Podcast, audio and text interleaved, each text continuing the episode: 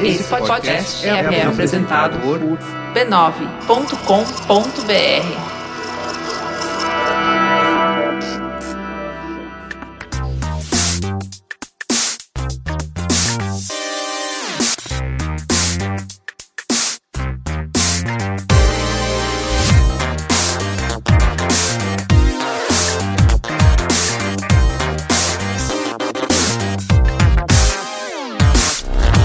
Saudações a todos e bem-vindos a mais uma edição do Notícias da Nave Mãe, podcast do Overloader no qual a gente conversa sobre algumas das principais notícias do mundo dos videogames. Eu sou Heitor De Paula, eu tô aqui com Guilherme Jacobs. Heitor De Paula, tô muito bem, cara. Antes de você perguntar, eu já vou dizer, tô muito bem. Porque eu tô jogando um dos melhores jogos todos os tempos, assim, então não, é... difícil não estar bem. Que semana, né? Assim, a gente. É curioso porque a gente tá, tipo, altos e baixos, né? Porque em termos de se você gosta de videogames, você tem ah, é. esse lançamento de Elden Ring, que é, é, é, maravilhoso, estupendo. E transparência, o Overloader teve patrocínio da Bandai Namco. Uh, então, se quiser desconfiar de tudo que eu tô falando, vai em frente. Mas é, a gente publicou um podcast de análise, o Teixeira tá fazendo live, teve um podcast patrocinado de expectativas e tal. Mas é um jogo fantástico e ao mesmo tempo, tipo, estar tentando fazer isso enquanto uma guerra tem início e, e é, sua atenção difícil. dividida. E ontem, meu dia, fora coisas de trabalho, foi doom scrolling total, sabe? Vendo total. A... Eu, tô, eu tô até hoje com uma aba aqui do, do New York Times que eles postam atualizações abertas e de vez em quando eu entro lá e, e vejo, tipo, leio 5, 6, 6 notícias de uma vez, assim, porque é, ontem realmente eu fiquei o tempo todo também observando essa questão porque acho que é muito importante. É, assim, e, e além de. Né? Felizmente a Rafa Kalimann fez um resumo, né? Agora dá pra ah, entender ah, foi, melhor foi o, maravilhoso esse momento. O que tá acontecendo. Não, mas é uma puta, é uma puta situação complexa, né? E, e assim, os takes ruins são inacreditáveis, né? Eu, eu, Absurdos. Eu vi take ruim, assim, culpando até a, a, a Greta, sabe? A, a, a garota de, que fala muito sobre aquecimento global e tal. Meu Deus do céu. Thunberg, como é que é o sobrenome dela mesmo? É... Greta Thunberg. É. É. Eu vi gente culpando ela, eu vi gente culpando o Ocidente se importar demais com pronomes. Assim, os takes ruins são, são vastos e múltiplos, né? Nada como redes sociais permitir que um monte de gente imbecil e burra fale o que quiser. Mas de um jeito, puta situação complexa e, e ainda escalando, né? Hoje a gente teve novas informações. A gente tem um pouco de ligação com a parte de videogames, né? A GSC que fica na Ucrânia, né? Tem aquelas partes loucas que você nunca imaginaria ver, que é eles uh, botando link para doação de dinheiro para as forças armadas ucranianas. Pois é. é. Mas eles, né, são. A GSC, para quem não tá ligado, é o de Stalker, né? E eles estão na Ucrânia, então eles falando sobre a situação. Tem outros estúdios com. É, filiais, filiais, vamos dizer, estúdios maiores com alguns estúdios na Ucrânia, a, a Gameloft é exemplo disso, assim, então tem, esse, tem essa questão, vamos dizer, que liga um pouco mais diretamente com o que a gente fala aqui de, de estúdios lá, que, óbvio, né, que tá afetando a questão de trabalho deles, porque, porra, no meio de uma guerra, como é que. Um, você tá preocupado com a sua segurança, né? É isso que importa. Você quer ver o que, que vai acontecer exatamente ali. Muita coisa incerta, né? Muita, muita coisa assustadora, muita coisa que deixa a gente é, aflito e, ao mesmo tempo. É, é, sei lá, isso, isso aí escapa um pouquinho aí a, a o escopo do notícias, mas ao mesmo tempo aqueles os outros comentários de pessoas que fica meio onde você tava nos últimos, sei lá, 30, 40 anos, gente falando, nossa, a gente nunca imaginei que teria mais uma guerra e é quando que não estava ocorrendo alguma guerra no mundo, sabe? É meio. Uhum. Eu vi umas pessoas achando que essa é a primeira guerra desde a Segunda Guerra Mundial, parece, às vezes. Não, não é, né? Mas é a primeira.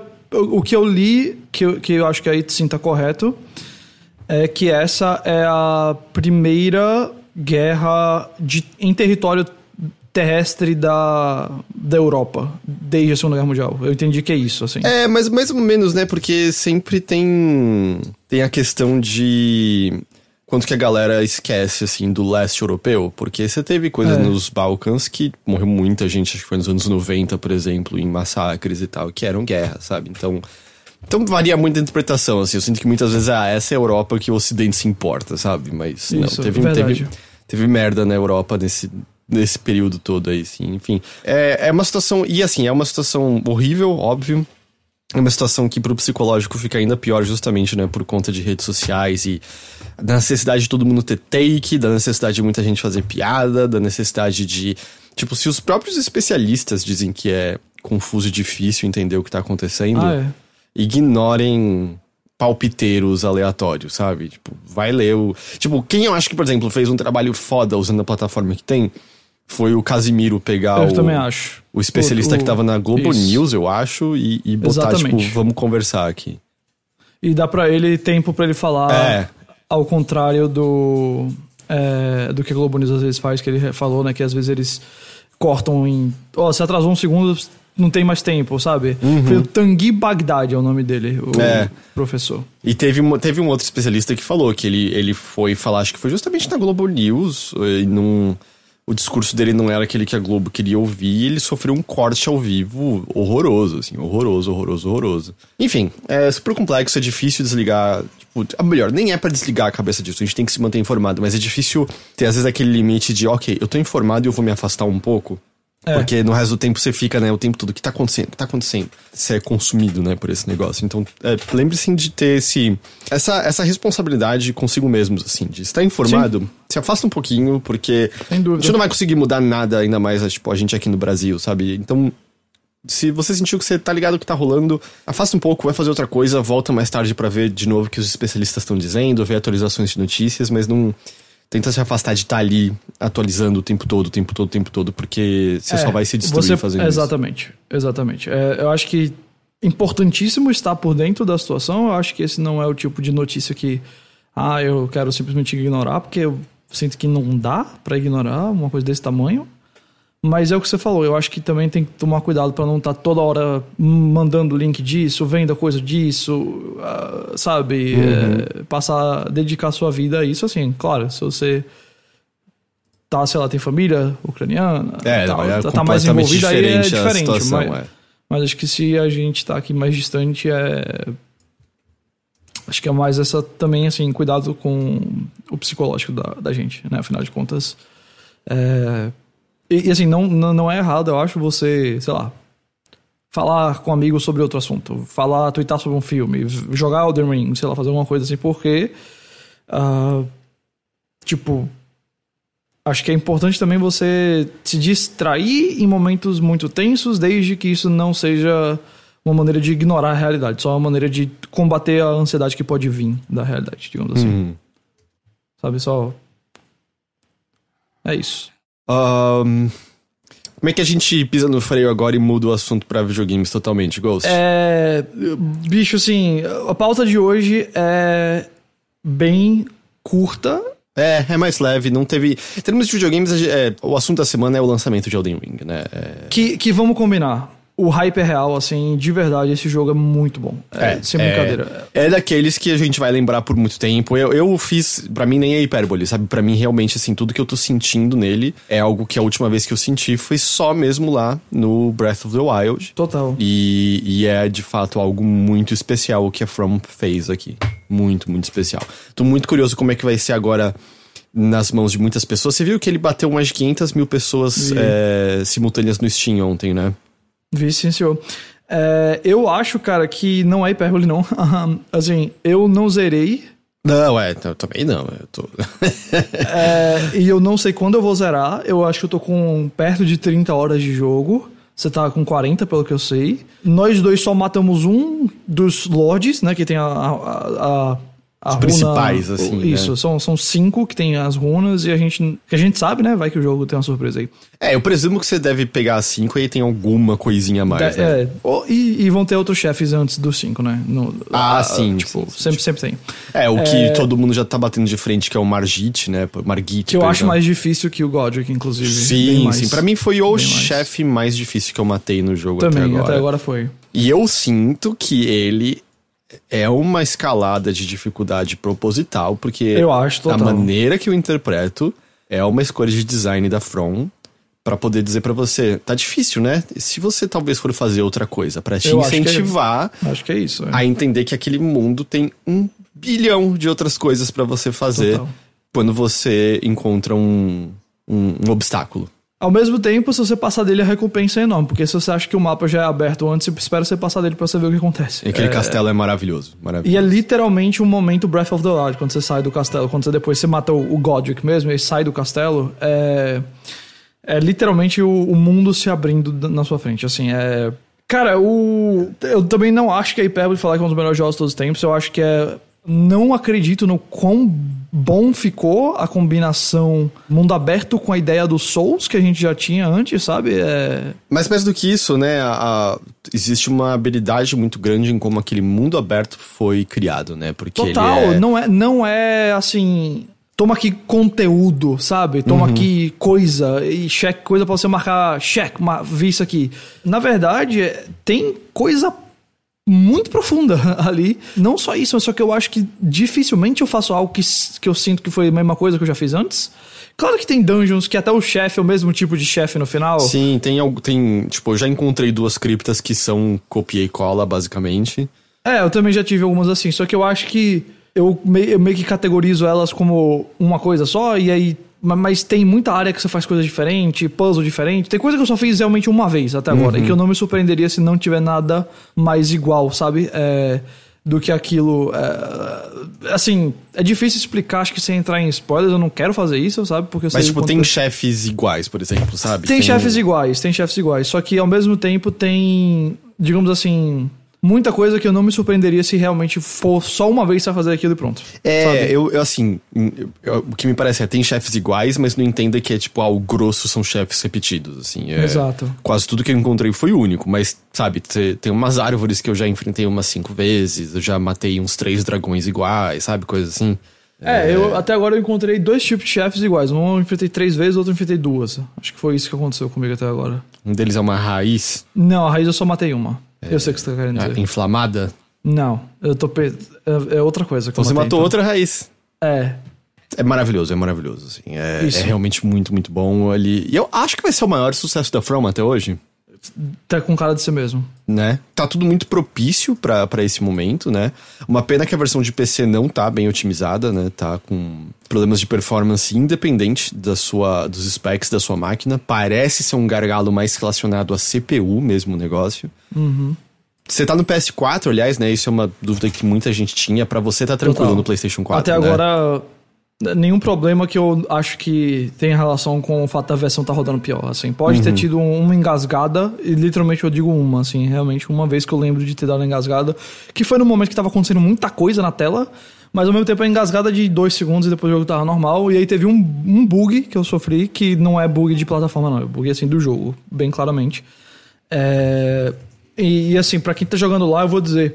e- é, eu não tenho o PS4 Pro, tá? Mas esse jogo já dá pra rodar em HDR se você tiver uma TV que tem suporte a HDR. Ah, é, não, mas isso eles botaram, tipo, o PS4 normal tem desde que o Pro saiu, eu acho. É. Só que o que eu vou dizer é o seguinte: tem, por exemplo, no Horizon eu não notei muita diferença ligando HDR, não, pra ser bem honesto contigo. É, esse aqui eu notei. Esse aqui, assim que eu liguei o HDR, as coisas estavam mais, bonitas. Então, se você tiver uma TV que funciona, saiba que isso já é um, um ponto a mais que você vai ter no jogo. Que é meio, aliás, é uma coisa curiosa, né? O, normalmente jogos detectam que você tem uma TV e Isso. já liga. Esse não. Esse eu tive que ligar manualmente, ele não É, detectou. o Horizon também eu tive que ligar manualmente. Eu não sei se.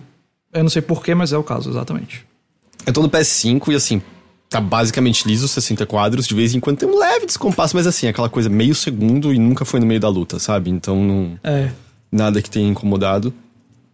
É, eu, tá. eu, eu- enfim, a, a gente vai entrar nas notícias, mas é porque acho que, como você falou, é o assunto principal. É, mas eu acho que até que a notícia também é a questão de que, Sem infelizmente, a dúvida. versão de, de PC tá mal otimizada. A From falou que tá investigando isso. Aí, a única coisa só que, que ele não tem, que eu gostaria muito que ele tivesse, até porque eu só tô jogando offline, né? Eu não, não invoco ajuda de ninguém, não, não, não exploro multiplayer.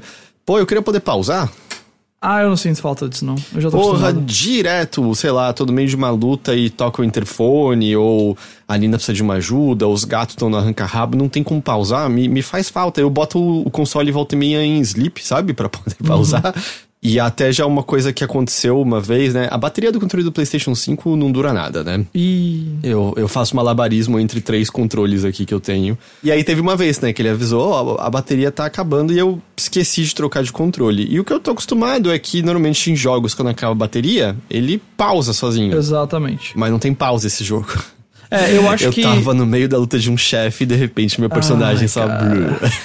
É, isso já, já aconteceu comigo em outros jogos da, da From. Isso eu vou dizer que eu, acho, eu sinto falta, sabe? Eu entendo não ter a pausa, porque eu acho que eles querem é que não tenha a opção de você, tipo, parar no meio de uma luta pra meio que pensar e procurar alguma coisa, não sei. É, Mas, eu não sei. poxa, como é que você. Sabe, no, no modo offline poderia ter. Eu acho que podia ter um negócio assim de você poder pausar desde que não seja na arena de um chefe, sabe? É, Agora, do controle eu concordo. Acho que se o controle para, bicho, trava o jogo. Sekiro, Sekiro tem pausa. Que tem pausa? É, é, porque ele não tem online, né? Tipo, eles botaram depois Ah. uns bagulho online, mas originalmente não tinha, né? Dá pra pausar e nunca, nunca foi problema, sabe? Deixa eu pausar, cara. Às vezes eu preciso fazer xixi, às vezes o, o telefone tá tocando, às vezes eu preciso. E, tipo, e quem tem filho ou filha? É, pois é. Sabe? Eu, É. eu entendo, eu entendo. Ah, e agora a gente vai ter toda uma discussão de uma hora e meia sobre a dificuldade do jogo, sobre modo fácil e sobre acessibilidade. Não, mentira, a gente não vai. É. não. Oh, se a gente, me diz se você concorda, a gente abordou isso no podcast análise. É o jogo mais acessível da From até hoje. Eu acho que é sim. Ah, Eu não tô dizendo que é fácil, ele não, é eu- desafiador. Eu, acho que, eu acho que tem horas. Veja só. Eu acho que tem horas que ele é um dos mais difíceis nas lutas específicas, como por exemplo o Margit e, a- e o fato de você meio que poder morrer muito fácil em qualquer área do mapa com alguns inimigos e, e tal. Ou Mas caindo de alturas que você não sobrevive. Ou, e, aliás, essa parte da, da- do. É muito bizarra essa parte da, da queda, especialmente com, com o cavalo, com o Você torrente, também muito, tem muito muita dificuldade de entender quais alturas são seguras e quais não são. Eu, eu, Heitor, eu tenho certeza que eu já caí de alturas menores e morri, Aham. inclusive, inclusive fazendo o pulo duplo com o, tor- o torrente. Sabe que eu tô caindo, eu dou um pulo no final pra quebrar a queda. Mas não funciona, né? Não quebra a queda isso. Mas aí teve hora que eu fiz e não deu nada. Em, É. em alturas maiores, tá ligado? Então eu não entendo. Eu tive a impressão que tem uns lugares que é, tá, aqui o, o mapa me deixa cair e de boa, e aí uns lugares que fica, não, aqui é de boa, e aí você cai e ele, ah, e morreu. Pelo menos é muito tranquilo voltar, né, pro mesmo lugar e Total. tal. Aliás, eles eu acho que fizeram várias melhorias de qualidade de vida, viu? Em termos assim de. As estátuas da, da Marika, que são estátuas que você pode reviver em vez de reviver na, na, no, no lugar de graça. às vezes você revive mais... né. Exato. Aí às vezes você revive mais perto da luta. A- a- pelo menos com os chefes até agora, né? Com o Margit e os principais. O Margit e o Godric tinha um ponto de graça na frente da luta do chefe, então não tinha aquela vibe de eita, ter que andar um tempinho pra chegar no chefe, sabe? Eu acho que eu não tive. Não, mentira, tive um chefe só até agora que tem que passar por inimigos, mas mesmo assim tinha um corta-caminho que se abre que É, diminui a- muito o percurso. E, e às vezes dá pra você só dar uma carreira e passar pelos inimigos, ah, sabe? é, tranquilamente, tranquilamente. Mas não- é, é- eu acho que eles eles estão meio que tirando muita gordura Uhum. do, do jogo. E eu aprecio bastante isso, na verdade. Porque É. vários e vários é isso. A estátua tá do lado do chefe. É, e aí você é basicamente um checkpoint na boca dele, né? Você volta e continua Exatamente. tentando até você passar a alcançar. Mas o- que eu ia falar, assim, por exemplo, ah, o, Mar o Margit é difícil, mas, por exemplo, pra mim não chega aos pés da dificuldade de enfrentar pela primeira vez alguns chefes do Sekiro, por exemplo. No Sekiro, eu acho que o nível de dificuldade ali ainda é outro patamar da From Software. Porque eu, eu, eu, eu não quero dizer que é tranquilo, eu não quero dizer que você não vai ter que aprender o que o jogo demanda de você, mas acho que é o mais acessível porque você tem muitas ferramentas e muitas possibilidades do que fazer pra para ficar mais forte, pra adquirir novo equipamento, pra adquirir nova magia, pra poder treinar, pra poder descansar um pouco de estar fazendo a mesma coisa e ver alguma outra coisa. É muita, muita possibilidade. Então, pra mim, é o mais tranquilo de todos. Eu, Eu de acho, certeza. eu, acho que, eu, eu vou, eu vou dizer o seguinte: é o jogo que mais te dá ferramentas pra você aprender a lidar com a É. dificuldade Exatamente. da From Software. Ainda acho que vai ter muita gente que vai se frustrar. É, tipo, procurando no Twitter já tem pessoas. Meu Deus, 5 horas pra matar o Margit, cacete. Oh, é, oh, é, meu tipo, Deus. não, não foi tanto tempo assim aqui. Então, assim, ainda vai ter casos assim, sem dúvidas. Mas eu acho que é o mais acessível. O que não impede que vai pegar muitas pessoas de surpresa que só estão ouvindo toda, todo o ânimo e toda a exaltação em torno dele vão ligar e falar que porra é essa? Ainda mais porque tem aquele tipo de. Eu sinto que é quase humor from software, que é você sai pro mundo aberto e tem aquele cavaleiro dourado na frente. É. E é. muita gente vai correr e morrer imediatamente pra ele. Imediatamente, sem dúvida. Eu matei ele um dia desse agora. É, não, ele é, ele é muito de boa. É, eu acho ele muito tranquilo. É, é porque o lance é que a primeira vez que você chega, você não tem cavalo, né? Mas com o torrente é só correr, bater e ele não consegue nem encostar em você. É. Mas, mas é, puta, Elden Ring, né? É bom Oh, pra é, assim, a gente- esse jogo. A gente podia passar o podcast todo falando dele, eu acho que seria mais interessante do que qualquer notícia dessa semana, mas é, é porque, assim, real, é, é- e, e a última, o último ponto, eu prometo que é o meu último ponto, é. Ei, tô, tô tranquilo.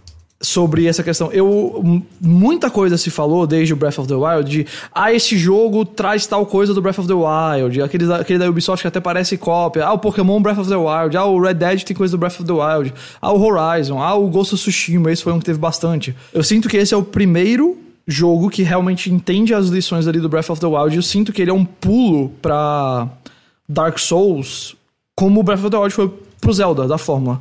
E quais são as lições que eu entendo? Eu não acho que esse jogo é, tipo, copiando Breath of the Wild, não acho que esse jogo é, sei lá, dependente do Breath of the Wild, não, não é isso que eu quero dizer. Mas eu sinto que o que a Nintendo apresentou sobre mundo aberto, que eu tanto gostei naquele jogo ali, foram duas coisas. Um é a simplicidade do, da navegação do mundo aberto, que é menos sobre. Claro que dá pra marcar umas coisinhas no mapa e tal, mas é, é menos sobre um negócio dizendo quantos metros faltam pro seu objetivo, é menos sobre é, você marcar um, um side quest e ficar aparecendo pra onde vai, e é mais sobre incentivar e recompensar a curiosidade simplesmente pelo visual. Então você olha o negócio e fala, eu quero ir pra lá, e você vai. E popular com talvez eu, eu vou dizer eu acho que o mundo aberto do Elden Ring apesar de ter muita coisa não tem o quantidade de coisa que tem sei lá em Elder Scrolls, Witcher, Não, Cyberpunk e Assassin's não- Creed. Não mas tem é o ícone que... no mapa, né? Você sente Isso. isso, mas é tipo você guiado eu- pela eu sua vou dizer- curiosidade pela beleza, né? Eu Não- vou dizer, não, é, não demora pra você cavalgar de um lado ao outro do mapa, assim, com, com, com o torrent. Não, não, é, não é um negócio enorme, assim. Mas a questão é, o que tem, tem uma variedade visual, mecânica e de, Ab- francamente, mitologia que hum, demonstra mais cuidado do que... Em 10 coisas demonstra mais profundidade do que em 100 coisas desses outro, outros jogos, sabe? Então, eu vou dizer que o, Miyazaki parece que pegou as lições corretas do Zelda, eu vou dizer isso. É mais ou menos isso que eu quero dizer. O, aliás, posso só autorizar uma coisa que eu. Eu tinha falado mais de 500 mil jogadores simultâneos no Steam. É, o, o pico foi de 765 mil pessoas no Steam. O, pra ter noção, Dark Souls 3, o pico foi de 130 mil e Sekiro foi 125 mil. É, aparentemente é o, é o sétimo maior número de jogadores simultâneos na Steam de todos os tempos. E na Twitch bateu 910 mil pessoas assistindo o jogo ao mesmo tempo, o pico. É, Sekiro, o pico foi de 280 mil, Dark Souls 3 foi de 276 mil, e com isso ele é o 16 ahn, jogo com maior número de espectadores Uau. simultâneos na Steam até hoje. Então é, é o maior lançamento da, da From até hoje, né? Acho que não tem dúvidas disso. E merecido, Ok. né? É me- merecido. Sem dúvida, sem dúvida alguma. Você quer falar alguma coisa mais de Elden Ring? Não, tô de boa. Tá bom, vamos, vamos entrar nas notícias que a gente tem de fato aqui, então, na pauta?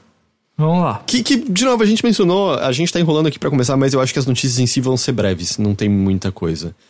É, a gente começa com Call of Duty Ghost. Uh! Por quê? Por- porque pela primeira vez a gente vai ter uma pausa de Call of Duty, não vai sair e não deve sair em 2023 um novo jogo. Não pela É. primeira vez, né? Mas pela primeira vez acho que desde 2005, né? É, então eu ia falar, eu lembro que pelo menos desde 2007 sai todo ano. É. É, porque a série começa o que? Lá no, no ano 2000, 2001, eu não lembro agora exatamente quando. É, mas de fato, assim, eu não quis dizer que sempre foi anual, mas assim, eu sei que pelo menos desde que o 4 Modern Warfare saiu em 2007, sempre teve um novo COD todo ano. Todo, todo, todo ano. Exato. E agora não vai ter um novo jogo em 2023. Quem tá dizendo isso é o Bloomberg. É, segundo o Bloomberg, isso já tá decidido internamente e ocorreu porque, de acordo com as comunicações que o Bloomberg teve acesso, um jogo recente da franquia ficou abaixo do esperado. Eles não citam o É, nome, só, mas. pra, só, só pra te dizer, é Call of Duty 1 em 2003, Call of Duty 2 em 2005, então foi 2004 a última vez, desde 2005. É, Em 2006 tem- foi o quê? 2006 foi Call of Duty 3, da Treyarch. Primeiro E da aí- Treyarch. Ah, tá. E aí, Aí- 2007, o. É o Modern Warfare e aí Modern realmente Warfare, daí, é, daí em diante não tem mais pausa. Não tem mais pausa mesmo, não. Ah. Na verdade, ó, em 2005 saiu o Call of Duty 2 Big Red One, que é uma versão do Call of Duty que não é na, que na verdade é um outro jogo, porque Mas ele é que é um tipo pra PS2, não é isso? é, é, mas, é, mas ele é uma side story. Então, 2005 teve dois jogos ainda. É, É, porque eu acho que era diferente a versão de PC e console, era uma É. coisa assim, é. é, é, é, é porque esse não saiu pra PS2. Ali é- é- o Call of Duty 2 é pra Windows, Mac, Xbox 360 e esse é pra PS2. Então, não teve em 2004, mas em 2005 teve dois jogos. Então, mas vamos dizer o seguinte: quantidade de jogo e quantidade de ano de 2003 até 2022 é literalmente igual, um por um, digamos assim. Então, assim, pô, a gente tá falando o quê? De mais de 15 anos, né? Fazendo um, um todo ano. E agora a gente vai ter essa pausa. Então, eles não falam qual é o nome, mas a gente sabe, é o Vanguard. O Vanguard Exato. ficou abaixo da- das expectativas, né? O Vanguard que saiu no final do ano passado. Só pra deixar claro, né? Esse ano sai. Esse ano sai o que tudo indica é o remake do Modern Warfare 2. É... E aí, ano que vem, que seria o próximo da Treyarch, não vai sair. Aí o- a ideia é que a Treyarch vai ajudar com o desenvolvimento de um jogo free-to-play novo, que seria lançado em 2023. Não tá claro se é alguma outra coisa ou se é o Warzone 2, que a gente ouviu falar. E um fato curioso que a matéria aponta é que isso não tem relação com a aquisição da Microsoft. Isso já estava meio decidido pela própria Activision antes. E quando O entraram que em me con- surpreende, viu, essa daí. é, pra você ver como eles já devem estar esperando que a cauda do Vanguard não vai ser nada longa, né? Porque eles, com certeza, eles não olham só os números de vendas iniciais, né? Eles têm todas as previsões de microtransação, de retenção Exato. de jogadores, etc, Exato. etc. Então, Ao mesmo tempo, eu acho que eles sabem que esse ano, se realmente é o remake do Modern Warfare 2, eles sabem que se tem um ano que eles podem. Não sei, é, pular seria um ano pós Modern Warfare 2. Porque se você tiver Modern Warfare 2 e talvez um novo Warzone, uma parada dessa, eu acho que eles seguram bem. É, mas, ao mesmo tempo, eu diria que revela a necessidade da franquia finalmente, então, mudar um pouco. Eu não sei o quanto vai mudar, assim. Eu não sei quanto que o Call of Duty de 2024 vai ser diferente. Mas é a primeira vez que a gente vê uma mudança mais drástica, né? É, É. Que, de- que deve vir por vários fatores. Deve vir pelo sucesso do Warzone apresentando outros tipos de coisa que Call of Duty pode fazer. Deve o cansaço pela... com a série normal, né? Total. E, a- a- deve vir, claro, pelo, pela dificuldade que eles devem estar tendo agora com desenvolvimento, Covid, custa caro, etc. E eu não duvido, eu tô assim. Acredito sim que estava em consideração e botando pra frente antes da Microsoft, mas eu não duvido que a, compra da Microsoft também tenha dado talvez uma ah, tranquilidade maior em tomar essa decisão e dizer assim, vamos ter ser. um ano sem o jogo, sabe? Porque agora tem essa rede de segurança gigantesca por trás. É, é que tem uma coisa também que. que eu fico pensando assim no que, que eles podem fazer, porque. A filosofia da Activision, de maneira geral, é. Coloca mais estúdios pra dar conta do recado. Coloca Exatamente. mais mão de obra ali. E a impressão que dá é que chegou-se a um momento em que não tem muito mais como fazer isso crescer, sabe? Não tem muito como mais forçar pra isso funcionar, porque pô, eles já botaram tudo, tudo, tudo de recurso e energia que eles poderiam botar nesses jogos. E a impressão que dá é que tá chegando no momento assim de. Tem, tem ideia ainda, sabe? Porque mesmo o Modern Warfare, que foi um bom COD, eu também não duvido que as vendas boas foram em grande medida porque tem um fator nostalgia. Assim como eu acho que os de- o desse ano Exato. vai bem também pelo fato de que vai Sem chamar dúvida. remake de Modern Warfare 2. Sem dúvida, sem dúvida. E é por isso que eu acho que talvez eles tenham observado que, ou como a gente vai ter um jogo que deve vender mais do que o normal pra Call of Duty, a gente pula o ano que vem porque talvez a renda seja maior. Mas eu acho que o 2023 vai sim sair o Warzone novo. Porque, pelo que eles viram com o Warzone, eles conseguem, acho que tanto ou mais dinheiro com aquele negócio ali do que com um lançamento novo. Sabe? E ali tem cauda. Ali tem cauda pra caramba. A gente pode debater se é ou não correto ou, ou a melhor estratégia, ter outro Warzone e não continuar com o que já tem, mas, enfim. É, porque, sabe, é meio isso, assim, a impressão que dá é que a tática funcionou por muito tempo, não me entenda mal, eu também não gosto da, em termos criativos do que a Activision faz, mas o fato é que funcionou, eles têm um jogo que continua vendendo muito bem, mesmo com essa queda, funcionou, mas a impressão que dá é que a gente tá chegando no ponto em que tá começando a não ter esse resultado, sabe? Que eles continuaram alimentando essa máquina, põe mais pessoas, destrói outras franquias, diminui a criatividade, vai, faz, faz, faz, faz. E a galera não quer mais a carne moída que tá saindo lá do, do outro Pois lado, é. né? E aí esse Exatamente. parece ser o primeiro passo, assim, de que, ok, essa tática não tá funcionando. Tanto que eu acho que até e muito isso que algumas pessoas leram, né? Como, ah, mas por que, que a Activision topou vender? Porque eles estavam talvez já vendo que essa estratégia que funcionou muito pra eles há mais de uma década, tem mais de uma década, tava à beira de começar a desmoronar, né? E agora, puta, vira bronca da Microsoft decidir aí, sabe? Vira, vira, vira bronca de outras pessoas decidir o que, que, o que acontece exatamente a partir de agora. Exato. É, então é. E vou dizer, acho que muita gente não vai nem notar porque tá no Warzone. E, e é isso, sim. Porque se o Vanguard eu sinto que já não teve quase nenhuma conversa, o que eu senti que foi zero foi o multiplayer de Vanguard. Tipo, eu não sinto que a galera tava falando dos modos multiplayer de sempre de COD nisso, assim. Parece que Vanguard realmente engoliu essa fatia.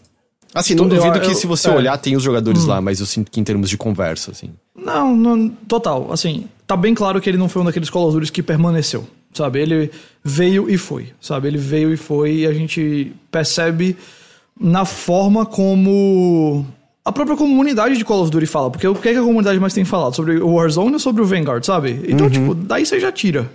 Daí Uhum. tudo bem. muito do que tá acontecendo. que muito da conversa do Vanguard é porque ele tá quebrado, né? Ele, ele É. teve muita coisa que passou a não funcionar lá. Eu lembro que o próprio estúdio pediu desculpas, dizendo que eles erraram. Eu não sei o quanto também tem a ver, e eu não tô culpando essas pessoas, elas estão certas, tá? Mas o quanto tem a ver com a greve de Keyway na Raven, né? É Ah, verdade.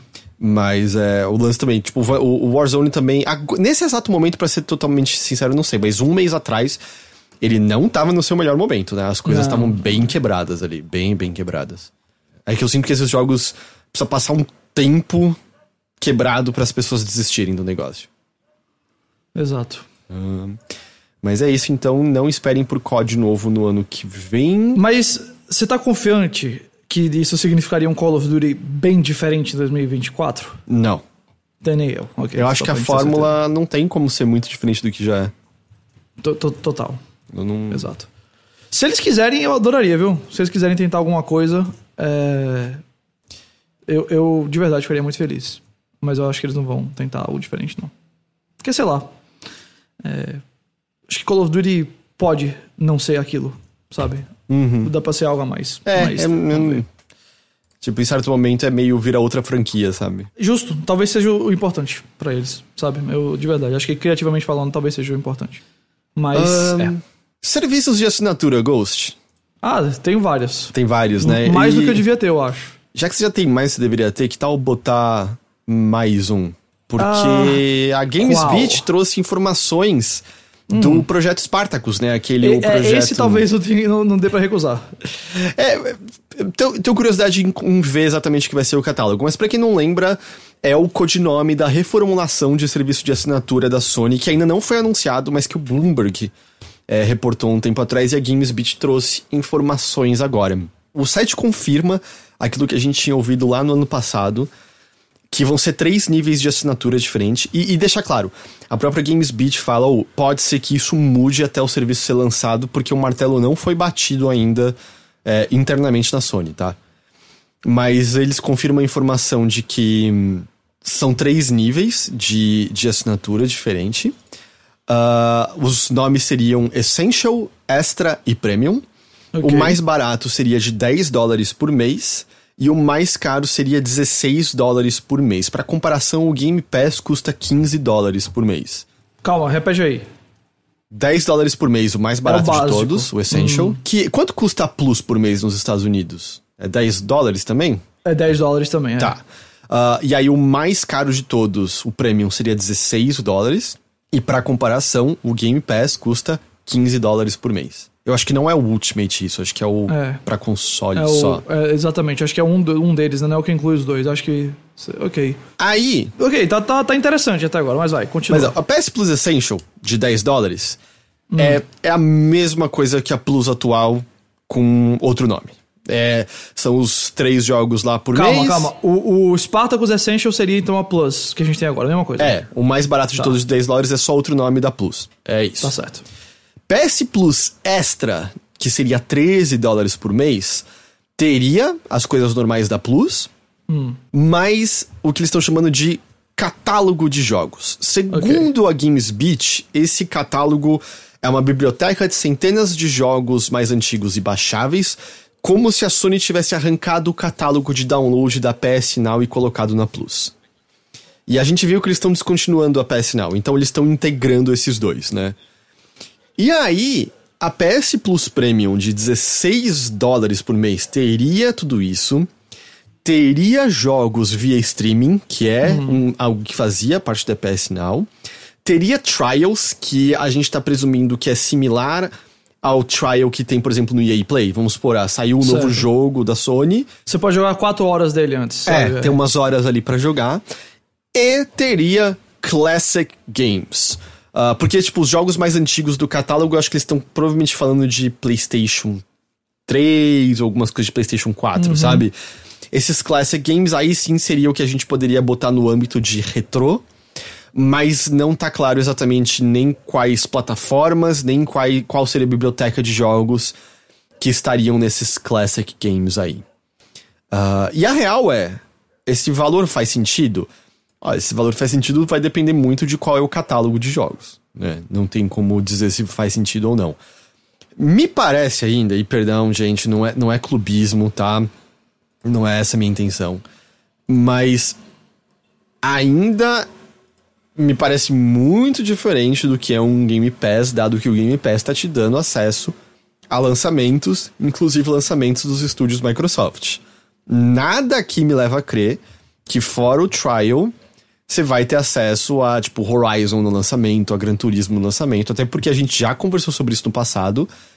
O modelo da Sony depende muito das fortes vendas que esses jogos têm, porque o interesse neles é altíssimo. As pessoas amam os exclusivos PlayStation, né? E elas não vão deixar de comprar esses jogos. Então, a proposta do catálogo, do catálogo, do serviço de assinatura ainda me parece bem, bem diferente. É, e eu tô com muita curiosidade exatamente o que, que vai ter nesse catálogo de jogos, o que, que vai ter de Classic Games, pra ver se esse valor vai fazer sentido. O valor, pelo valor, eu acho bom e competitivo. Porque, pra mim, só um fator assim que seria o seguinte. Isso aqui seria já incluindo a Plus, né? Meio que.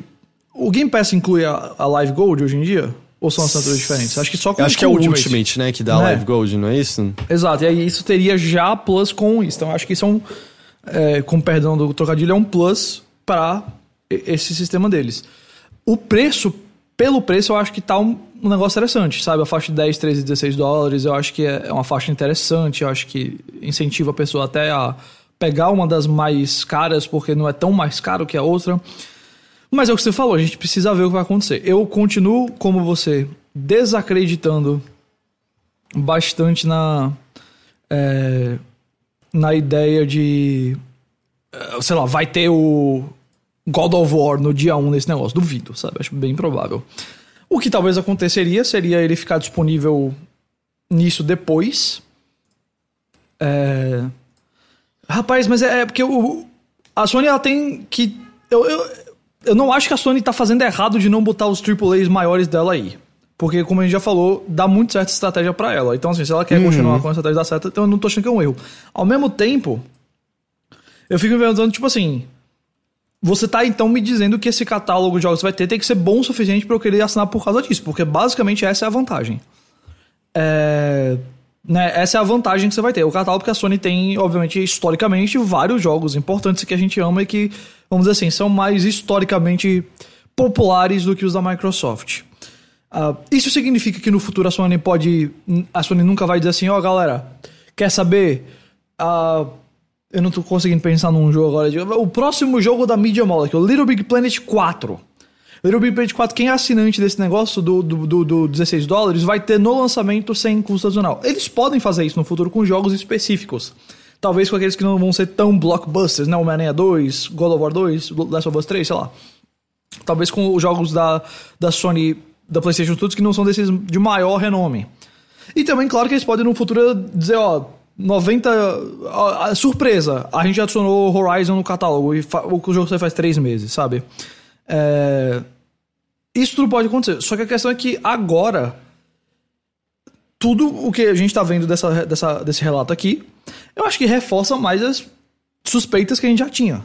Que é uma aposta maior em catálogo e que os AAAs maiores vão continuar no Game Pass. Aí a questão vai ser o que vale mais a pena pra pessoa, né? Porque o Game Pass já tem um catálogo muito forte, mas se esse aqui for um catálogo que vai até o PlayStation 2 e o PlayStation 1, que eu ainda não acredito que vai ser, porque eu não consigo ver a Sony fazendo algo tão bom, é, Aí hoje eu diria que na questão nostálgica, na questão de clássicos, ele, ele vai ser provavelmente o melhor de todos, porque o da Nintendo é uma porcaria. É, mas é uma porcaria. Sabe? É, é, mas é, me- eu concordo com você. Aí, é, sei lá, eu, eu tô relutante em dizer, ah, o Game Pass vai continuar melhor, isso vai continuar melhor. Acho que vai depender muito do que a pessoa tá buscando. Se ela realmente tá buscando novos lançamentos, acho que o Game Pass vai ser melhor. Se ela, se ela tá dizendo assim, ou eu tô muito satisfeito comprando Elden Ring e God of War 2 em 2022 e não comprando mais nenhum outro jogo, eu não preciso, não tenho nem tem tempo pra jogar essas coisas todas, sabe? E aí você quer ter à sua disposição um monte de jogo, jogo que você ama do passado, jogo que você sempre quis jogar e que vai estar ali à disposição o tempo todo, talvez esse seja interessante. Não que o Game Pass não tenha um catálogo muito bom, que tem. É, Mas sim, se, eu- se chegassem pra mim, ou hoje em dia, qual. Se for isso aqui, e o catálogo for até o PS3, e aqui tá o Game Pass, qual que você acha que vale mais a pena? Eu vou dizer que eu acho que ainda é o Game Pass. Eu, particularmente, continuo achando isso, né? É, só que eu acho que realmente mostra que a Sony não tá tentando criar o Game Pass dela, mas criar algo ah, É, mais pegar com a o cara que ela dela, tem, né? né? A, a minha grande curiosidade, bom, um, a gente não sabe qual é o preço no Brasil, né? Dois, streaming não teria no Brasil, né? Então a gente teria coisas a menos, a não ser que eles passassem a ter um servidor aqui pra isso. Mas a minha grande curiosidade é o que, que é o catálogo de jogos clássicos. Porque, tipo, Exatamente. se for um puta catálogo de, sei lá, PS1, tudo bem que eu, eu jogo tudo via emulador, mas se for um puta catálogo de PS1, PS2, olha, eu até consideraria assinar. Pois o é, lance. se você me disser assim, ó, tem uma versão boa de, sei lá, Silent Hill 2 que você pode jogar na É, sua TV ok. sem muita dificuldade, entendeu? Essa é a questão. É, O lance é que eu duvido que vai ser um bom catálogo de eu, jogo eu, retrô. eu vou ficar muito surpreso se ele voltar mais do que o PS3. De verdade. Eu vou ficar muito Tipo, surpreso. você tem aquela sensação que, sei lá, vai ser só o que já tinha de PS1 Classic na loja? Então, eu tô te dizendo, se tiver P- PS1 e PS2 Classics, eu vou ficar muito feliz. Porque eu tô com a expectativa tão baixa que eu nem acho que talvez tenha. Você acha que nem isso vai ter? É, Tipo, eu espero que sim, mas. Putz. Eu não, Não, sei. não, não É, tem muita que- fé, né? Não tem muita Mas fé. como, eles, é como eles botam. E lembrando, esse, o Classic Game seria só pra 16 dólares, né? Que é o Premium que eles estão chamando. Se você bota Classic Games, mano, você não pode botar PS3. Eu- Você considera, sei lá, Heavenly Sword um Classic Game hoje em dia? Olha, já tem mais de 10 anos, então pode ser retrô. Não, mas, mas quando eu falo é um jogo clássico, você pensa o. Você pensa em Ah, eu tô PS3 pensando. já? Não, eu tô pensando em PS1, PS2. Pois é, eu também. Então, e, e era o termo que eles usavam, né? PS1 Classic, PS2 Classic. Claro que eles podem simplesmente adotar agora PS3 Classic e dizer que é também. Mas, putz, mano, eu acho que. Tem que ter, velho. É, apesar da minha, do meu pessimismo, eu acho que se, se você tá chamando algo de Classic Games, tem que ter. Tem que ter PS1 e PS2. É, eu tô. Eu acho que a gente não deve demorar muito pra ouvir sobre esses planos. Também acho que não. É, eu acho que. Eu acho que, sei lá, nos próximos meses eles já devem anunciar alguma coisa, assim, pra gente ter noção. E é isso, assim. Tudo que a gente tá fazendo aqui é especulação, porque tudo vai depender. O que, que tem nesses catálogos e o que, que tem. ah, e qual é o preço aqui no Brasil, né? Porque, como eu falei, hoje em dia eu não tô nem assinando a Plus. É, eu. Nem eu. Tipo, é, não, tem, não tem nada que tá me atraindo, porque no geral, multiplayer eu tenho, sei lá, eu jogo no PC normalmente, sabe? E mesmo, sei lá, coisa como Elden Ring. É, eu não quero chamar a ajuda de ninguém, eu quero fazer tudo sozinho e eu não quero o mundo apinhado de mensagem no chão, apesar que acho que dá pra desligar isso. Dá. Então, então assim, nem, nem tá me fazendo falta ter o, o, o online ali. Eu não Ah. tô. Eu não tô jogando. eh, chamando gente, não, mas eu acho as mensagens muito legais. Tanto pelas dicas quanto pelo humor que às vezes tem. Então, assim. eu não, não tenho nenhum interesse agora no momento de voltar a, a assinar de novo. Mas é, eu teria muita curiosidade de. Vamos ver qual é o preço que tem nesse, nesse catálogo exatamente aí. Porque é, eu acho que, por exemplo, o exemplo que você deu é certeiro. Um Silent Hill 2, que roda bem, e que eu não tenho. Eu tenho zero trabalho, sabe? Porque hoje em dia a melhor maneira de jogar Silent Hill 2 é ou emulando o PS2. E a Yeah. emulação de PS2 surpreendentemente é uma das mais chatinhas, eu acho, comparado Total. a, a consoles Total. recentes. É. É, ou é a versão de PC, que aí vai demandar um pouquinho de, de preparo do seu lado. E Exato. então, assim, se fosse, oh, tá aqui fácil pra você jogar, puta, aí é uma proposta, proposta interessante. É, porque se for só, sei lá, o catálogo de PS1 Classic ali é meio. É, eu- Agora, tudo bem que eu peguei o exemplo que é tipo, Silent Hill bom pra jogar, isso é muito difícil, viu, cara? Na moral. Ai, ai. Mas é. Esperemos pra ver exatamente os valores e detalhes mais. Total. Outra coisa que esperemos pra ver detalhes mais, Ghost, é o Street Fighter 6, que foi de fato anunciado oficialmente agora. Isso aí, É, A aconteceu. gente presumiu que ele seria anunciado, ele foi anunciado, mas os detalhes são basicamente inexistentes. Foi um teaser, a gente viu o Ryu, a gente viu o Luke, que pra quem não lembra foi o último personagem adicionado ao Street Fighter V e quando ele foi anunciado, a Capcom já tinha dito que ele seria parte integral do futuro da, da série. É, mais informações vão ser divulgadas no meio do ano. Eu vou chutar que deve ser lá no Evo, provavelmente. É, e o que mais deu de falar foi o logo do jogo. Que é, que é, é, é da academia de CrossFit de Street Fighter? É, aquele hexágono com aquele SF que é tipo igual a um milhão de outros logos e parece parece coisa de NFT. Ah, e encontraram um logo basicamente igualzinho à venda no site da Adobe. E provavelmente é coincidência só porque. Só porque é. É só muito básico o, o logo. Ah, e, e- e é muito feio, é muito feio. Street Fighter tem uns logos tão legais, cara. É. Então, E- assim, eu, eu de cara, eu não detestei o logo. Eu falei, ah, mais simples e tal. E tem aquela vibe de, de artes marciais, UFC, que eu não acho que é totalmente fora, assim. Eu, eu tô dizendo honesto, foi, foi a minha primeira reação. É... Mas olha aqueles logos coloridos Não, então- então, Street Fighter. Essa é a questão. Aí, aí eu tive essa reação, aí eu abri o Twitter, que normalmente é um erro, mas eu abri o Twitter, e aí tinha um post lá de alguém falando, isso é um desastre, aí tinha todos os logos e tinha esse. Eu falei, é, aí não dá não, Sim. sabe? Eu entendo, eu, quero dizer, eu entendo, e, e nem culpo o designer que fez, eu acho que o designer que fez aquilo ali, apesar de que teve aquela história lá de que é igual a... a um, bem parecido com o logo de... Mas eu de- acho que é só coincidência, porque tem vários acho. iguais. Tem uma, uma É, convenção de ficção científica no, É. na França. Eu acho que é só porque é um logo muito óbvio mesmo. Até porque não tem exatamente muita, muito detalhe, né? É um, é um, o quê? um hexágono e as letras SF no meio, assim. Então, assim... E, tipo, e eu acho que o cara que fez aquilo ali, esse designer, deve ter entregue exatamente o que os produtores da Capcom pediram. Exatamente. Um negócio que remeta à academia, que remeta a artes marciais, ao UFC, essas paradas assim. Mas é o que você falou, mano. Perde muito da personalidade que Street Fighter sempre teve. Sempre teve. E os logos eu acho que representavam muito isso. Aí eh, eu, eu acho que a gente só não pode, tipo, achar que o jogo vai seguir aquilo ali, o jogo vai Não. ser sem personalidade. Mas porque a sei arte do teaser é feia também. Exato. Mas, a- do- mas eu acho que é um teaser, eu não sei se o quanto aquilo vai representar o jogo mesmo. não. Eu duvido. Assim, se Street Fighter tiver aquela vibe, aquela arte, realmente vai ser uma pena. Mas eu não sei, eu não tô muito preocupado com isso ainda, não. Ainda. Porque o 5 eu acho um jogo mais feio do que o 4. O 4 tem muito mais É. estilo do que o 5. E, claro, nem entrar no mérito da lindeza absoluta que é a pixel art do, do passado, do 3, por Olha, exemplo. Nunca vai ter Street Fighter tão bonito quanto aqueles. Nunca Não. mais. Não. É, é uma pena que gamers sejam tão burros com gráfico às vezes que se um negócio for pixelizado eles vão dizer olha que gráfico ruim e velho. Pelo amor de Deus. Não, porque, tipo, é, qualquer em movimento é, é, é absurdo até hoje. Se é se a. Capcom chegasse, ó, Street Fighter 6 tem, a- tem a opção de gráfico normal e aí tem esse modo de jogo retrô, que é o gráfico retrô e o gameplay. A gente deu uma. Ah, mudou mas aqui seria- e tal, não sei o quê. Seria muito trampo. Até porque, tipo, imagina como o hitbox É, do- vai são- ser são- diferente. total, e total. tal, São dois é. jogos diferentes no mesmo jogo. Mas o que eu quero dizer é que se saísse uma estatística, eu não ia me surpreender que tinha mais gente jogando o outro.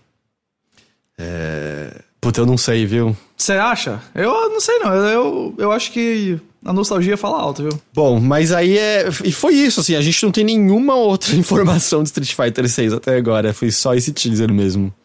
É, eu acho que sai esse ano ainda. Acho que é uma possibilidade, sim, viu?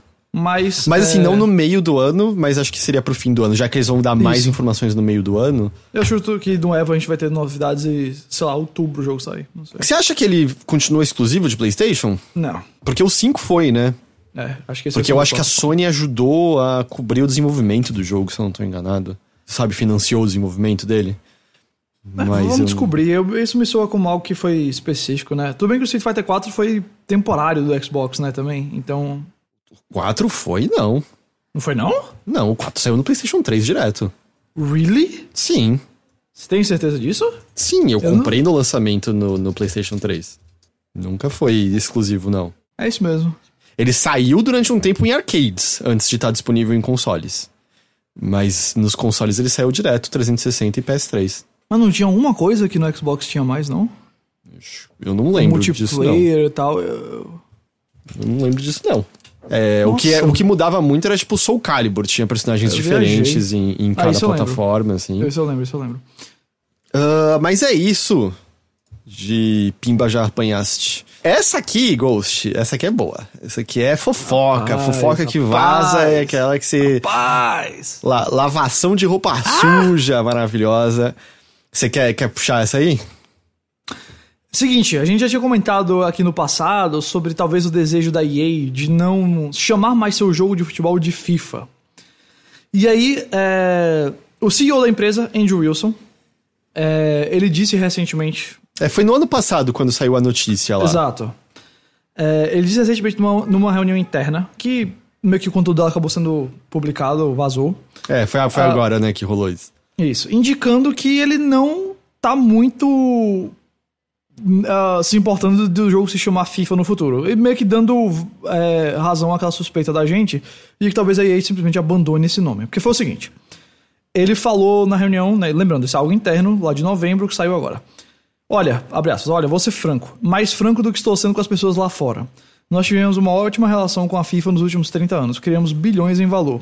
É gigantesco. Nós criamos uma das maiores propriedades de entretenimento do planeta. Eu diria que isso pode ser meio enviesado e que a marca FIFA tem mais significado como um jogo de videogame do que tem como órgão futebolístico. Basicamente está dizendo que as pessoas, se ouvirem FIFA, vão pensar mais no jogo do que na organização, na associação da FIFA mesmo, que eu não acho que é necessariamente errado, não. Eu acho que talvez... Não, eu acho que ele tá correto. muito correto, na real. Ele continua. Basicamente, o que a gente ganha com a FIFA em um ano, sem Copa do Mundo, são quatro letras na frente da caixa. Em um mundo no qual as pessoas ne- nem veem mais a caixa porque compram um jogo digitalmente, nossos jogadores nos dizem que querem marcas culturais e comerciais mais relevantes. A eles e seu mercado. Marcas como a Nike. Ih! Mas como a FIFA tem uma ligação com a Adidas, nós não podemos fazer isso. Legal deixar claro, né? Jogadores, nesse contexto, não somos eu, você e quem nos ouve. É, são os jogadores de futebol, de futebol. mesmo. Exato. É, ele complementa dizendo, o seguinte: nossos jogadores, aí agora acho que eles estão falando né, do- dos players, eu e você, é, nos dizem que querem mais modos, coisas diferentes do 11 contra 11 e diferentes tipos de gameplay. Tem sido uma briga fazer com que a FIFA reconheça os tipos de coisas que queremos criar, porque eles dizem que nossa licença cobre apenas certas categorias. Nossa licença para usar FIFA, na verdade, nos impediu de fazer muita coisa. Isso aqui eu achei muito interessante. De novo, FIFA é só o nome na caixa e ele nos impede de expandirmos para áreas que interessam nossos jogadores. Finalmente, ele diz almejar um futuro em que nós possamos mudar a marca do nosso jogo e tomar controle do ecossistema global de futebol que vamos construir. Ironicamente, nós provavelmente vamos gerar mais rendas, teremos mais fãs e mais engajamento com o tempo. Isso pra mim deixa muito claro, Que tchau, FIFA. tchau FIFA. É questão de tempo. Assim, se antes tinha alguma chance depois de vazar Nossa! essa, essa reunião. Nossa, meu amigo, acabou-se, assim, é questão de tempo. E o, o pior é que, assim, eu acho que os pontos que ele traz aqui são muito válidos. São muito corretos. Eu acho que FIFA sim é o nome na caixa, e eu acho que o ponto de a maioria dos jogadores hoje baixa o jogo e nem olha pra caixa do jogo na, na, na prateleira, corretíssimo.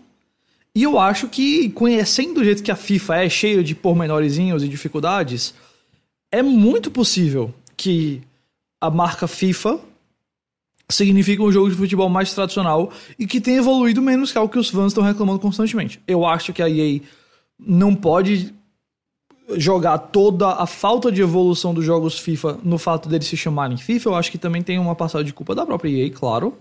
Mas eu acho que não me surpreende, sabe? Essa ideia de tipo, oh, a FIFA tá impedindo que a gente bote jogos diferentes porque eles vão dizer, oh, esse jogo aqui ele não é esse modo de jogo ele não, não é futebol de verdade, sabe? Então não cabe. Não, e porque provavelmente eles. Ah, pode, mas aí a gente faz a licença FIFA Street. Aí você pode, sabe? Porque, é. tipo, a FIFA quer tirar cada centavo. E, cara, tudo, eu. É. Não gosto de falar dessas palavras em voz alta, mas concordo com o CEO aqui. É isso, sabe? Eu, eu, tipo, o é. nome é. FIFA, de fato, eu acho que tem duas associações: o jogo de videogame e uma instituição corrupta pra cacete fora do contexto de videogame, quando está citando a FIFA, é para falar de alguns dos vários casos de escândalo e corrupção que a que a organização tem. Total. Eu sinto que é só esse tipo de conversa, porque é, é nisso que eles aparecem. E, aí, e a gente conversou a... na ocasião, como a gente acha que o jogo não Sim, precisa, né? Não, e eu, eu digo mais, eu acho que se a EA chegar pra FIFA e falar, ó, oh, a gente tá cortando as relações, Aí e, e a dizer, ó, mas a gente vai licenciar de 4 4 anos a Copa do Mundo. A FIFA vai dizer, beleza, porque a FIFA não vai querer perder esse dinheiro. Provavelmente ela vai cobrar mais pela licença da Copa do Mundo do que cobraria se já tivesse a licença normal presente, mas aí provavelmente vai pagar. Porque se eles têm dinheiro para pagar a licença de todos os anos, muito, muito mais de 4 4 anos. É... E de verdade, se sair EA Football 2023, ninguém vai deixar de comprar porque não tem o nome FIFA. De marcas que eles não têm acesso. Não poderia rolar, por exemplo, de ah, fechou com um jogador na capa, esse jogador tem patrocínio digital empresa, e aí consegue fechar também com uma empresa para ter a marca dela grande ali no jogo e até ser ah, benéfico pra, ah, sim. pra EA dá pra, nisso. Dá pra, dá pra imaginar, tipo. EA Football Powered by Nike, como ele falou aí, sabe? Uma uhum. parada dessa, né? Assim. Uh, dá pra imaginar, tipo. Os. Como eu posso dizer? conteúdos exclusivos, ó, chuteira exclusiva da Nike, sabe? É, um uniforme que o Barcelona só tem no jogo, entendeu? Uhum. Outras coisas que vão abrir. Fora, claro, que a gente falou de modo, de modo de jogo, né? Eles já testaram aquele. Não era bem um Battle Royale, mas que diminuía o número de jogadores e tal. E, pô, talvez isso facilite um, um FIFA. Um, um, um, digamos, o que seria o que FIFA Street mesmo. Eu sei que já teve ali o. Como é que era o nome mesmo daquele do. É, do é, Volta Football que chamava? Você lembra do FIFA? Não lembro era... disso, não. É, é, acho que é o Volta Futebol mesmo, que era o de rua. É, é isso mesmo, o Volta Futebol. Mas, pô, dá pra imaginar eles aumentando mais essa, esse lado de modos alternativos. Tanto com futebol de rua, quanto com, sei lá, brincadeira diferente, não sei. Uh, claro, como eu falei, não acho que a culpa de FIFA estar estagnado é só da FIFA bloquear e de fazer certas coisas. Mas que tirar a FIFA talvez acabe abrindo mais possibilidades do que fechando para EA, é muito possível. Muito possível mesmo. É, não, eu também também acho que adeus FIFA. Esses jogos. Esse é, é, quando que é a última vez? Acho que é o é desse ano do ano que vem que é o último. É a uh, rapaz, a EA estendeu até o final desse ano só. É, é, então acho que é o desse ano é o. É, porque não saiu o FIFA desse ano, normalmente sai pra agosto, não é isso? Agosto, setembro? Exato, agosto, setembro, e como eu falei, esse ano tem Copa do Mundo, então provavelmente já vai ter o modo Copa do Mundo nesse, né? Copa do Mundo é. É, é que é no final do ano, né? A é Copa novembro, esse ano, né? É, é coisa bizarra, mas. Que é no Catar, e aí no Catar em junho e julho é quente demais, porque, né? Do mesmo jeito que, aliás, eu acho que foi ótimo, né? Claramente a Rússia era um país que simbolizava a harmonia mundial para receber a Copa do Mundo. Eu também acho que o Catar, que tem casos de operários trabalho análogo à escravidão para fazer é, obras da Copa, é. né? Então... Muito, muito cara da Copa do Mundo, o Catar. Muito caro da Copa do Mundo mesmo. Ah... Essa era a última maior de hoje, Ghost. A gente vai para yeah. as rápidas e curtas. Vamos para elas? Rápidas e curtas. É a Nintendo. Anunciou que vai fazer comprou... uma aquisição. É. Uou! Peraí, Heitor, peraí. Foi quem? A Nintendo comprou a Ubisoft. Não. A Nintendo comprou a Disney. é isso, acertou, Ghost. É isso. Kingdom Hearts vai ter Mario agora. Uau! É, não. Ó, Mickey no Smash. Você ouvindo isso, se você acha aí que esse seu namorado ou namorada tá te enrolando há muito tempo nesse relacionamento, sem, sem deixar as coisas mais sérias, sem dar um passo assim pra, pra mostrar que tá realmente interessado, olha, imagina como a SRD se sente em relação à Nintendo. Uau. Porque a Quantos Systems Research and Development oferece auxílio de programação à Nintendo há cerca de 40 anos. Meu Deus. Eles trabalharam no Mario Bros original, no Donkey Kong de Nintendinho. E tipo, até pouco tempo ainda, tipo, ainda estão fazendo até hoje em dia trabalho com a Nintendo e agora a Nintendo adquiriu, né, comprou 100% das ações que faz com que a SRD seja agora uma subsidiária da Nintendo. A quantia não foi divulgada. Um, eu não sei o que é que vai mudar. Nada, Porque acho que é, só, acho que é só uma questão de segurança, né? Total, porque já tá há 40 anos, a dinâmica tá perfeita. Eles não vão mudar nada, sabe? Isso já tá indo tão bem. Ah, parabéns, Nintendo, por ter se juntado à Sony e Microsoft com suas é, aquisições. O Jeff Grubb disse que são discussões ainda bem iniciais, bem, bem iniciais, mas que tá rolando uma conversa entre a Microsoft e a Obsidian para desenvolver Fallout New Vegas 2 Ghost. Olha, não me deem esperanças. Eu não quero. Eu já me, já, já me quebrei tanto na vida. Mas, putz, pelo amor de Deus. Olha, isso seria o maior exclusivo de Xbox do mundo, tá? Esquece Elder Scrolls 6, esquece Halo 8, esquece Call of Duty um dia. Não, não. Fallout New Vegas 2. Meu Deus do céu. Mas assim, bem no começo, o que o Grubb fala é que tem muita gente na Microsoft que acha que isso pode funcionar e tem muito interesse em fazer isso acontecer, mas claro, mesmo que o sinal verde seja dado, putz, a gente tá falando de anos de distância ainda, dado o quão embrionárias são as conversas ainda, né? É... Assim, se esse jogo for existir, eu acho que ele sai depois do Elder Scrolls 6 ainda, sabe? É muito distante, porque são RPGs enormes. é, mas é que é- seria Obsidian, né? Então. Hum, Mas mesmo assim, sabe? É um RPG muito grande que tá, entenda, tá ainda no começo de desenvolvimento. É. Assim, no claro, come- a Obsidian no começo de provavelmente- conversas, né? A Obsidian provavelmente poderia pegar coisas feitas pela. 1? Não, não, feitas pela Bethesda pra. é, tipo, de engine Assim, atual e coisas e tal, assim. é. claro, sem dúvida. É porque que é o diferente do New Vegas, o New Vegas usou assets já prontos do Fallout 3, né? É, e eu, eu acho que eles poderiam talvez puxar algo do, do Starfield, do, do próprio Fallout 4, do Elder Scrolls 6, claro, no sistema, em termos de sistemas básicos, assim, né? Mas eu acho que não dava nem pra pegar o mapa do New Vegas 1, porque é muito antigo. Não, sabe? é, não, não, não, sem, sem condições, né? Não, não. Então, é, Eu tava querendo dizer mais compartilhamento de tecnologias Claro, claro, prontas ali. Assim. Exato, exato. Mas, ah, tomara, assim, entendam, eu acho que New Vegas é o melhor Fallout já feito. Eu acho que ele. Claro que ele tem todas as coisas que Fallout tem. Se você não gosta de Fallout e não suporta os bugs e tudo mais, você não vai gostar dele. Mas eu acho que a criação daquele mundo, daquela cultura, daquela mitologia e a história em si é incomparável com os outros Fallouts. É, pra mim, sabe? Então. Eu não joguei até hoje Ghost. Pô, mano, assim. é, eu- Você sabe quando eu comprei Fallout New Vegas? Eu comprei no, no famigerado dia do jogo justo. Você lembra do dia do Ah, jogo é? justo? Lembro, lembro, claro. Comprei, aí eu joguei tipo 3, 4 horas dele, acho que no máximo 5, 6 horas, e eu. Na época, os gráficos e o bug, eu falei, não dá pra jogar isso aqui, pelo amor de Deus. É, Só que aí eu joguei Skyrim. E aí, ah, aliás.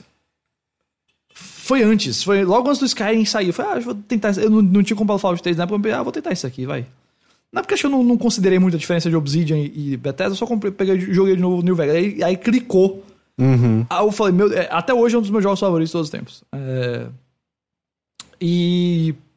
Mas é sério, assim, tá muito distante. Se, se isso for acontecer, tá muito distante. É, sim, sim, sim, sim. Pode, pode.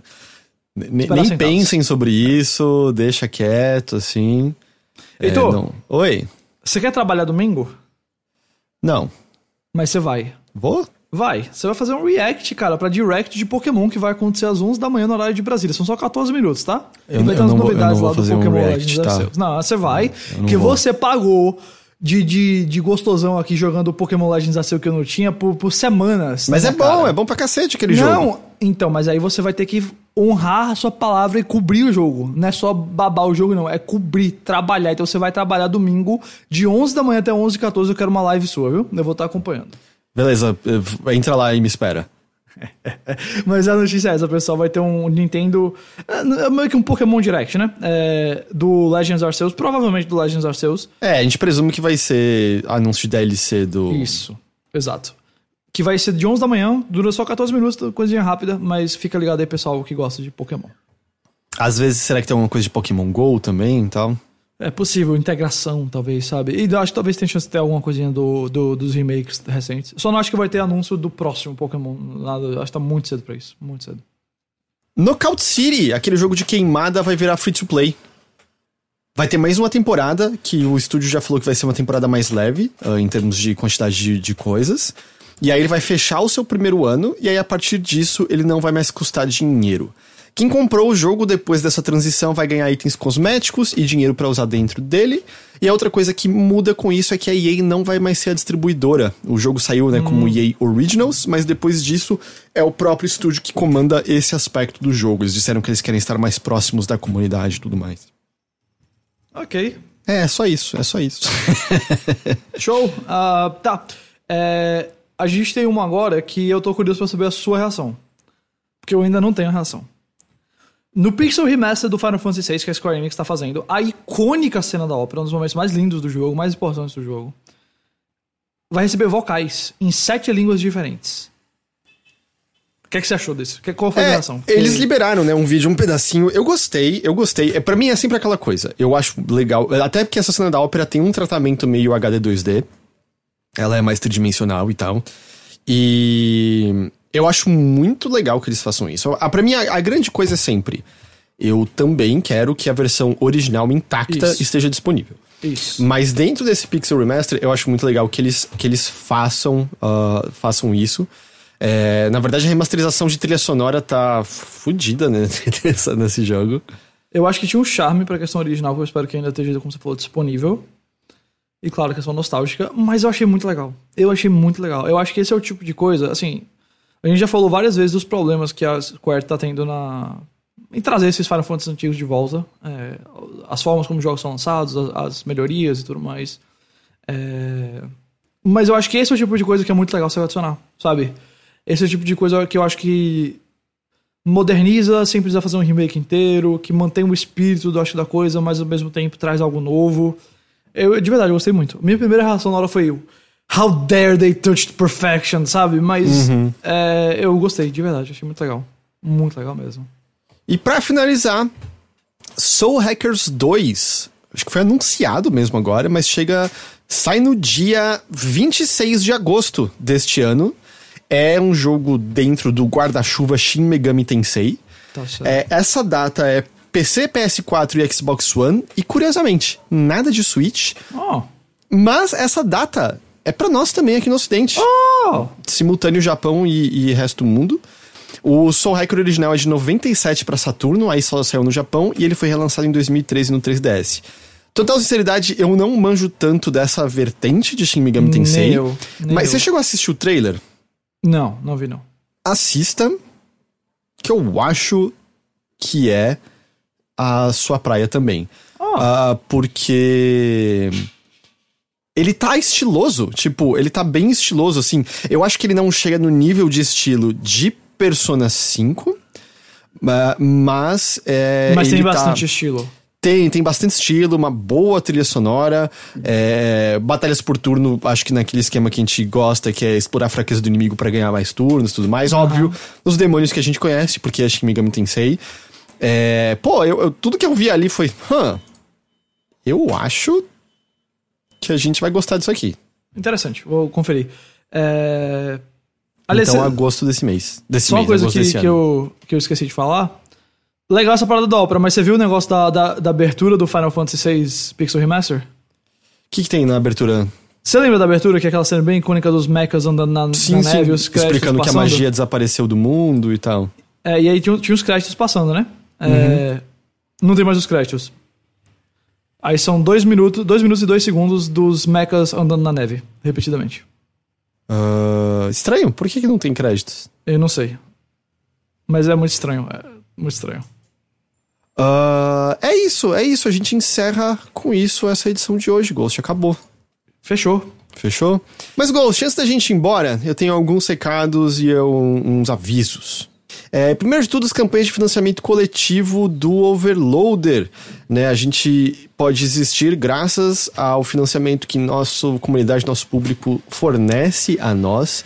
E se você apoia a gente com 12 reais ou mais por mês, ou tier 2 ou mais na Twitch, você tem acesso até a um podcast exclusivo, bilheteria. Edição desta semana.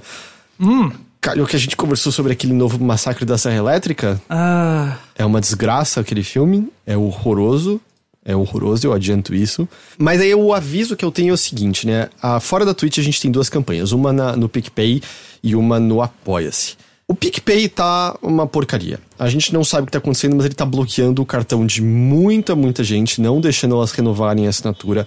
O Henrique conversou exaustivamente com o suporte do PicPay nas últimas semanas, coletou relato de um monte de gente da comunidade do Overloader para mostrar para eles a quantidade de pessoas que estavam tendo problemas. Teve uma pessoa que entrou em contato comigo que ela não, o problema dela é ainda mais insano, ela não conseguia cancelar a assinatura. O, o site impedia ela.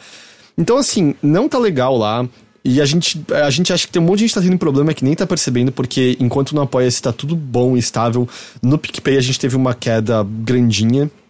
Então a gente pede, você tá ouvindo isso, dá uma olhada e qualquer coisa, migra pro Apoia-se, que lá tá funcionando muito, muito melhor do que no PicPay.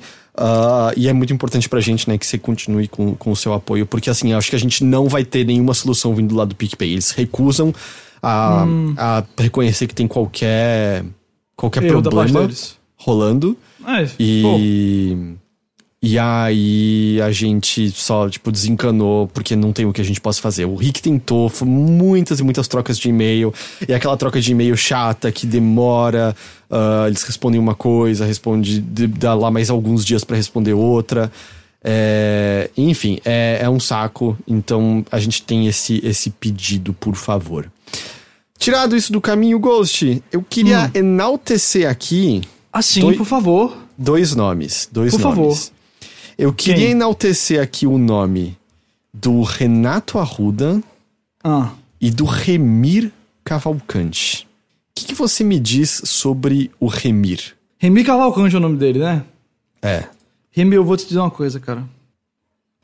Eu andei pensando a semana toda assim. Será que eu vou saber o que falar quando o Heitor me disser os nomes das pessoas do, do- que apoiam o Overloader que eu vou ter que falar? Mas aí assim que ele falou Remy, me veio, cara. Você tem belíssimos ombros. Eu preciso elogiar os seus ombros. Eu, eu, eu acho que são ombros que. Eu falei de pescoço recentemente, né? O ombro tá tão perto ali do pescoço. E, e da mesma forma, seus ombros eles são marcantes. O desenho, as linhas, o caimento. Pô, você veste uma camisa, você fica bem. Entendeu? Ah, Você tira a camisa, putz, realça uma obra-prima de Deus na sua, na sua, no seu corpo. Parabéns pelos seus ombros.